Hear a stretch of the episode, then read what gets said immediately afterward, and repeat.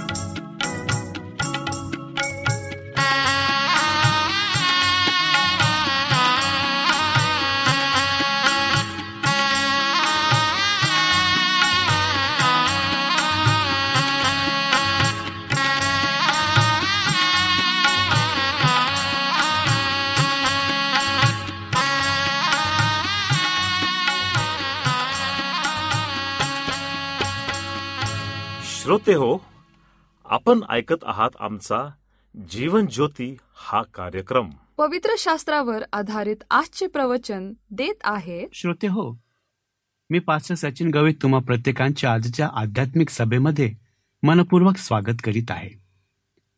श्रोते हो आम्हा प्रत्येकांना प्रश्न असा पडतो की काय देव माझ्याकडे पाहतो? माझ्या व्यथा माझे दुःख माझ्या मनातली स्थिती काय तो जाणतो?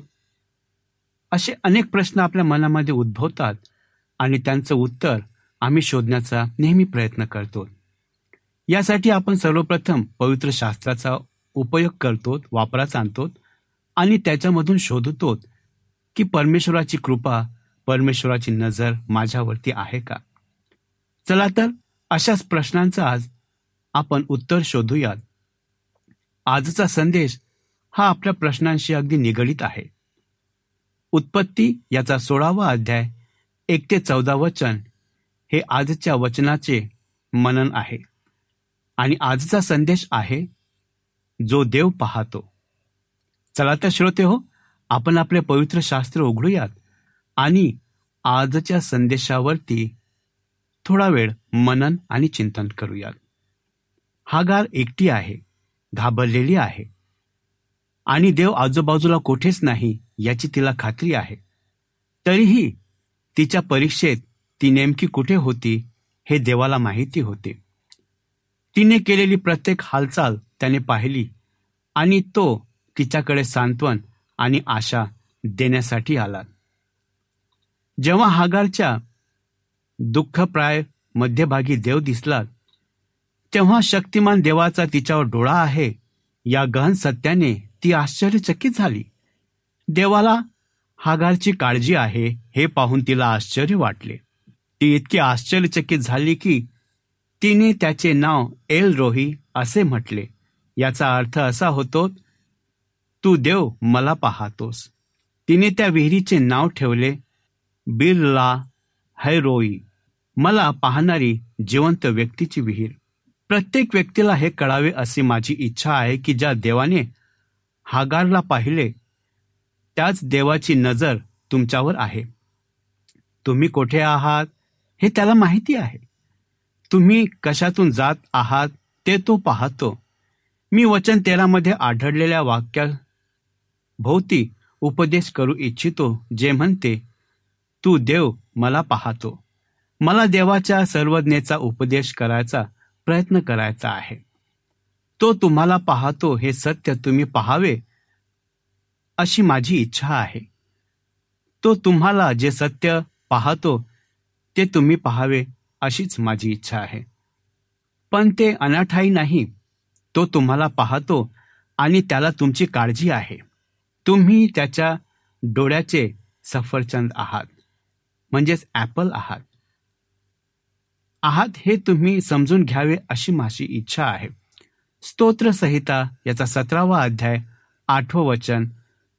सर्वज्ञेने काही तपशील मी तुम्हा बरोबर सामायिक करतो कारण मी पाहणाऱ्या देवाविषयी उपदेश करण्याचा प्रयत्न करत आहो त्याच्या सर्वज्ञेची निश्चितता. तू देव मला पाहतोच सर्व ज्ञान संपूर्ण ज्ञान असणे सर्व काही जाणणे. जेव्हा आपण म्हणतो की देव सर्वज्ञ आहे तेव्हा आपण म्हणतो की त्याला सर्व काही माहीत आहे. त्याच्या सर्वज्ञेचा पुरावा चार भागात आढळतात.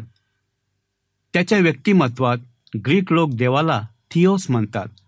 हा मूळ शब्दांपासून आला आहे ज्याचा अर्थ आहे जो पाहतो देवतेची संकल्पना ही त्याची निर्मिती पाहणाऱ्या त्याच्या क्षमेभोवती फिरते. प्राचीन लोकांनी देवाला एक असा प्राणी म्हणून पाहिले की जो त्यांच्या संपूर्ण सृष्टीला एकाच दृष्टिक्षेपात घेऊ शकतो. त्यांनी त्याला संपूर्ण ज्ञानाने विश्वातील प्रत्येक तपशील जाणणारा एक म्हणून पाहिले. जेव्हा आपल्या नावाचा श्वास घेतो तेव्हा आपण जो पाहतो त्या नावाचे आवाहन करतो. स्पर्जनने म्हटल्याप्रमाणे सर्व गोष्टींचे निरीक्षण न करणाऱ्या देवाची कल्पना करणे गोल चौकोनातील कल्पना करणे अशक्य होते. त्याची उपस्थिती. देव सर्व काही केवळ कोण आहे हे म्हणून नाही तर तो कोठे आहे म्हणून पाहत असतो. देखील जाण स्तोत्र करता आपल्याला त्याच्या सर्व व्यापकतेची आठवण करून देतो. स्तोत्रसंहिता एकशे एकोणचाळीस एक ते बारा वचन. तो आपल्याला दुरून पाहत नाही परंतु तो नेहमीच आपल्या बरोबर असतो. आपण जे काय करतो ते तो पाहतो. देव तुम्हामध्ये तुमच्या आजूबाजूला तुमच्या आधी तुमच्या खाली तुमच्या वर तुमच्या आत आहे. तुमच्यापासून सुटण्यापेक्षा स्वतःला त्वचेपासून सुटणे सोपे होईल. म्हणजेच अर्थ असा होतो की त्याच्यापासून सुटण्यापेक्षा स्वतःच्या त्वचेपासून सुटणे सोपे होईल. त्याची महानता जो सर्व भरतो त्याने सर्व जाणले पाहिजे. त्याच्या सामर्थ्याने देव सर्व काही केवळ तो कोण आहे आणि तो कोठे आहे यावरूनच नाही तर तो जे करतो त्याबद्दल देखील जाणतो. आपला देव त्याच्या निर्मितीपासून विभक्त झालेला नाही. तो पृथ्वीवर पडणारी चिमणी पाहतो. तुमच्या डोक्यावरील केसांची संख्या त्याला माहिती आहे. मत्तेकृत शुभोत्तमनाचा दहावा अध्याय एकोणतीस ते एकतीस वचन. तुम्ही कोठेही जाल जिकडे तुम्ही पाहता तुम्ही देवाचा हात त्याच्या निर्मितीमध्ये सक्रियपणे गुंतलेला दिसतो. स्तोत्रसहिता याचा एकोणविसावा अध्याय एक ते चार वचन. तो या जगातील प्रत्येक गोष्टींवर नियंत्रण ठेवतो. याचा अर्थ काय? सर्व गोष्टी भरून ठेवणारा आणि सर्व गोष्टीवर नियंत्रण ठेवणारा देव म्हणून सर्व गोष्टी आपल्या आहेत आणि आपण त्या जाणल्या पाहिजेत. त्याच्या उद्देशामध्ये देव सर्व काही जाणतो कारण तो देव आहे कारण तो स्वतंत्र आहे आणि कारण तो सर्व गोष्टींवर नियंत्रण ठेवतो हे देखील स्पष्ट आहे की तो उघडण्याआधी काय घडेल हे त्याला माहिती आहे. यशया याचा शेहेचाळीसावा अध्याय दहा आणि अकरा वचन. त्यानंतर दानियालाचा पुस्तक याचा चौथा अध्याय आणि पस्तीसावं वचन. हे उघडण्याआधी काय होईल हे देवाला कसे कळणार? तो त्याची योजना करतो. इफिस्करास पत्र याचा पहिला अध्याय अकरा अकरावं वचन. या जगात असे काहीही घडू शकत नाही जे देवाच्या शाश्वत परिपूर्ण न थांबवता येणाऱ्या योजनेचा भाग नाही. हे कदाचित तुम्हाला मदत करणार नाही परंतु ते मला नक्कीच आशीर्वाद देईल यामुळे मला आश्चर्य वाटतं. आणि समाधान देखील वाटत. सर्व गोष्टींची योजना करणारा देव निश्चितपणे सर्व गोष्टी जाणून घेण्यास सक्षम आहे. दुसरा मुद्दा आहे त्याच्या सर्व ज्ञानाचे परिणाम. तू देव मला पाहतोस. आपण ज्या देवाची सेवा करतो तो सर्वज्ञ आहे. तो सर्व गोष्टींना नेहमी पाहतो. ते खरे आकलन असल्याने त्याचा आपल्यासाठी काय अर्थ आहे? त्याचे तुमच्याबद्दलचे ज्ञान वैयक्तिक आहे. मला पहा. देव तुम्हाला असे म्हणतो की जणू काही त्याच्या विश्वात दुसरा प्राणीच नाही. आपण त्याच्या भोवती आपले मन मिळू शकता? जर मी तुमच्यापैकी प्रत्येकाला पाहण्याचा प्रयत्न केला तर मला एका वेळी एका व्यक्तीकडे पाहण्याची सक्ती केली जाते. देव एकाच वेळी सर्व गोष्टी पाहू शकतो आणि तरीही प्रत्येक व्यक्तीला त्याचे लक्ष पूर्ण देतो. आता कल्पना करा की प्रत्येक तारा हा स्वर्गीय शरीर नजरेतून गेले होते. कल्पना करा की सर्व पृथ्वी डोळ्यांना पकडणाऱ्या वैशिष्ट्यांपासून शून्य आहे. आता त्या वातावरणात अशी कल्पना करा की देवाचे भेदणारे डोळे फक्त तुमच्यावर केंद्रित आहेत. हे असेच आहे. तुम्ही त्याच्या अविभाजित लक्ष केंद्रित आहात. यॉनकृत शुभोर्तमण्याचा चौथा अध्याय जेव्हा येशू विहिरीजवळ स्त्रीशी बोलला तेव्हा जगात दुसरे कोणीही नव्हते. त्याप्रमाणे तो तुम्हाला पाहतो. तुम्ही सध्या त्याचे लक्ष वेधून घेणारे आहात. त्यांनी तुमच्याबद्दलचे ज्ञान परिपूर्ण केले. मला पहा. जेव्हा देव तुम्हाला पाहतो तेव्हा तो फक्त तुम्ही काय परिधान करत आहात? तुम्ही कुठे जात आहात? किंवा तुमच्या चेहऱ्यावरील हावभाव पाहत नाही? तो तुम्हाला एकाच वेळी संपूर्णपणे पूर्णपणे त्याच्याशिवाय आणि आत पाहतो. त्याला प्रत्येक विचार प्रत्येक कल्पना मनात तयार होण्यापूर्वीच माहीत असते. स्तोत्रसहिता याचा एकोणचाळीसावा अध्याय चौथं वचन. आणि एकशे एकोणचाळीसावा अध्याय आणि चौथं वचन. तुम्ही या जीवनातून जाताना तुमचा देव तुम्हाला पूर्णपणे परिपूर्ण आणि पूर्णपणे पाहतो. त्याचे तुमच्याबद्दलचे ज्ञान कायमचे आहे. तू देव मला पाहतोस सिस्ट. हे वर्तमान काळातील क्रियापद आहे. देव पाहतो तो नेहमी पाहतो. जेव्हा माणसाची नजर आपल्यावर असते तेव्हा आपण स्वतःला कसे पाहतो? आम्ही प्रत्येक शब्दाचे वजन करतो प्रत्येक पाऊल पाहतो प्रत्येक कृतीचा स्वभाव बदलतो. जेव्हा इतरांचे डोळे पाहत असतात पण जेव्हा माणसाची नजर आजूबाजूला नसते तेव्हा आपण आपले रक्षण कमी करू लागतो. मला फक्त आठवडा मध्ये ह्या बोलायचं आहे. फक्त आठवण करून द्यायची आहे की इतर निघून गेल्यावर जेव्हा द्वार बंद असते जेव्हा अंधाराने आपले डोळे वेढलेले आहेत आणि जेव्हा आपल्याला वाटते की आपण एकटे आहोत तेव्हा सर्व शक्तिमान देवाचे डोळे आपल्याला पाहतात. स्तोत्रसहिता एकशे एकोणचाळीसावा अध्याय अकरा ते बारा वचन. त्याचे तुमच्याबद्दलचे ज्ञान अभूतपूर्व आहे. तू देव मला पाहतोस. या शब्दाचा अर्थ पूर्ण दृष्टी आहे. आपल्याला वाटते की आपण स्वतःला पाहतो परंतु इतर अनेकदा आपल्याला स्वतःला पाहण्यापेक्षा चांगले पाहतात. इतर जण आपल्याला पाहू शकतात आणि आपल्या भौतिक फ्रेमचा न्याय करू शकतात आणि आपल्यातील सर्वात शहाणा आपले विचार कृत्य आणि हेतू याचा अर्थ लावू शकतो. त्याच्यासारखे कोणीही आपल्याला कधीही ओळखणार नाही. तो सर्व पाहतो. ते सार्वजनिक आहे आणि जे खाजगी आहे. तुमचे आईवडील तुमचा जोडीदार व तुमचे जिवलक मित्र तुम्हाला जवळून ओळखत असतील पण देवाप्रमाणे ते तुम्हाला कधीच ओळखणार नाहीत. तुम्हाला असे वाटेल की तुम्ही स्वतःला ओळखता परंतु तुम्ही स्वतःचे हृदय त्याच्यासारखे कधीच ओळखणार नाही. आपल्याबद्दल जे काही आहे हे त्याला माहिती आहे. स्तोत्रसहिता याचा एकशे एकोणचाळीसावा अध्याय एक ते तीन वचन. तिसरा मुद्दा आहे त्याच्या सर्वज्ञेचे सांत्वन. जेव्हा आपण देवाच्या सर्वज्ञेचा विचार करतो तेव्हा आपण अनेकदा फक्त नकारात्मक बाजूंचा विचार करतो. आपण जे काही विचार करतो बोलतो किंवा करतो ते सर्व देव कसे पाहतो याचा विचार करतो. आणि हा विचार आपल्याला त्रास देतो. खरे तर देवाचे संपूर्ण ज्ञान आहे. सर्वात दिलासादायक सत्यांपैकी एक आहे मी तुम्हाला का सांगतो? तो विनंत्यांना पाहतो.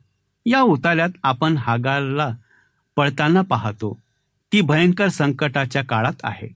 तरीही तिच्या परिस्थिती दरम्यान ती देवाशी संभाषण करते. आम्ही या प्रार्थना म्हणतो. जेव्हा मी प्रार्थना करतो तेव्हा देव माझे ऐकतो तेव्हा मला आनंद होतो. नाही का? हे त्याचे वचन आहे की यशया याचा छप्पनावा अध्याय आणि चोवीसावं वचन आणि मृत्यकृत शुभोर्तमनाचा सातवा अध्याय सात ते अकरा वचन. पण असे प्रसंग येतात जेव्हा मी माझ्या प्रार्थना शब्दात मांडू शकत नाही. मग काय? सर्व काही पाहणारा देव माझ्या मनातील विचारही पाहतो. जो व्यक्त करता येत नाही. तो न बोललेली प्रार्थना ऐकतो तो आपल्या अश्रूंच्या संदेशाचा अर्थ लावतो. भारावलेल्या मनाचा न बोललेला संदेश तो वाचतो. त्याला आपण आपल्या प्रार्थना शब्दात मांडण्याची गरज नाही. तो आपल्या याचिकेची खोली समजून घेऊ शकतो कारण तो आपल्याला जवळून ओळखतो. रोमकरास पत्र याचा आठवा अध्याय सव्वीस ते सत्तावीस वचन. जीवनाचा सोन्याचा धागा तुटून तो अनंत काळात निघून गेल्यावरही मी माझ्या आत्म्याने परमेश्वरासह स्वर्गात प्रवेश करेल आणि जो मला आज जसा ओळखतो तशीच ती प्रार्थना त्याला नक्कीच कळेल. तो पीडित व्यक्तीला पाहतो. या वचनामध्ये हागारला त्रास होत आहे. तिला नाकारले गेले आहे. शिवीगाळ केली गेली आहे. तिचा द्वेष केला गेला आहे. ती एकटी आणि पळून जात आहे. तिचे हृदय तुटले आहे आणि तिला काय करावे हे समजत नाही. तिच्या दुःखात तिला पाहणाऱ्या देवाला भेटते. कोणीही हे पाहत नाही सर्व काही पाहत नाही. आज आपल्या आजूबाजूला त्रस्त लोक आहेत. त्यांना वेदना आणि वेदना आहेत. जे ते त्यांच्या सभोवतालच्या लोकांपासून लपून ठेवतात. मनापासून माझ्या मित्रांनो तुमच्या सभोवतालचे लोक कदाचित पाहू शकत नाहीत किंवा समजत नाहीत परंतु स्वर्गात एक देव आहे ज्याला तुम्ही चालत असलेल्या मार्गांबद्दल सर्व माहिती आहे. योब याचा तेविसावा अध्याय दहा वचन आज तुम्ही कोठे आहात हे त्याला माहीत आहे. आणि सत्याच्या पुढच्या वळणावर काय आहे हे त्याला माहिती आहे. त्याला माहीत असल्याने तो तुम्हाला मदत करण्यास सक्षम आहे इतर कोणीही नाही. त्याला तुमची वेदना माहिती आहे. इब्रिकरास पत्र याचा चौथा अध्याय पंधरा वचन. त्याला तुमची काळजी आहे. तो तुम्हाला तुमच्या खोऱ्यात शांती देण्यास समर्थ आहे. फिल्पेकरास पत्र्याचा चौथा अध्याय सहा ते सात वचन. सर्वोत्तम निष्कर्ष काढण्यासाठी तो तुमच्या परिस्थितीत कार्य करण्यास सक्षम आहे. तुझ्या काळोख्या रात्रीतून आनंद कसा आणायचा हे त्याला माहिती आहे. तो निंदा पाहतो. हागारची देखील निंदा केली गेली आहे. ती फक्त एक गुलाम आहे आणि तिला तिच्या मालकिनीने अशा परिस्थितीत आणले की ती जी टाळू शकत नव्हती. आता तिला सराईत रागाचा फटका सहन करावा लागत आहे. गैरसमज आणि निंदा या ठिकाणी तिला पाहणाऱ्या देवाची मदत मिळते. आपण चांगल्या नावाची आणि आपल्या शुद्ध हेतूची निंदा करणाऱ्या लोकांची कमी नाही. कोणाचा गैरसमज झाला नाही चुकीचे वर्णन केले गेले नाही किंवा काही दुर्भावपूर्ण गप्पांचे आणि त्यांच्या द्वेषपूर्ण शब्दांचे केंद्रबिंदू बनले नाहीत. आपल्या सर्वांकडे आहेत परंतु सत्य देव पाहतो. इतर लोक त्यांचे खोटे पसरू शकतात परंतु देवाला तुमच्याबद्दल आणि तुम्ही कोणत्या परिस्थितीत आहात हे सर्व माहिती आहे. देव एक दिवस ते रेकॉर्ड सरळ करेल. तुम्ही तुमच्या आरोप करणाऱ्यांना कसे उत्तर देता? चांगले करून सुद्धा. म्हणूनच दावीद हा म्हणतो की पहिले शमूएल याचा सतरावा अध्याय जर पाहिला तर त्यामध्ये त्याची थट्टा केली गेली होती. दाविदाने उत्तर मैदान मुलां ओलांडून जाणे आणि राक्षसाला मारणे होते. म्हणजेच त्या गल्ल्याथाला मारणे होते. निंदेला माझे उत्तर आणि निंदेला तुमचे उत्तर असे असावे की आपण नेहमी योग्यच वापरतो. देवासाठी जग आणि मार्गात राहा आणि जे तुमचे चांगले नाव खराब करतील त्यांना देव तुम्हाला खात्री म्हणजेच काय की देव तुम्हाला खाली जाण्याची परवानगी देईल. ही देवाची योजना असते की आपण वाईटांमधून चांगलं निवडावं. तो पापी पाहतो. जन्मतःच हागार इजिप्शियन होती. ती विधर्मी मूर्तीपूजक पापी होती. तरीही देवाची नजर तिच्यावर होती. ती पळून गेली पण ती देवाच्या नजरेपासून दूर जाऊ शकली नाही. जर तुम्ही हरवले तर तुम्हाला वाटेल की देव तुमच्याबद्दल विचार करत नाही. सत्य हे आहे की तुम्ही जे काही करता ते तो पाहतो. आणि म्हणूनच हे समजण्यासाठी देवबाब आपल्याला सहाय्य आणि मार्गदर्शन करू. आपण प्रार्थना करू. पवित्र प्रभू तुझ्या नावाला धन्यवाद असो की तू आमची प्रार्थना ऐकतो. ज्या प्रकारे हागारेच्या सोबत होता तसाच आमच्यासोबत तू राहा ही नम्र प्रार्थना आमचा उद्धारक प्रभू यशू ख्रिस्ताच्या नावात केली म्हणून तो ऐक. आमेन.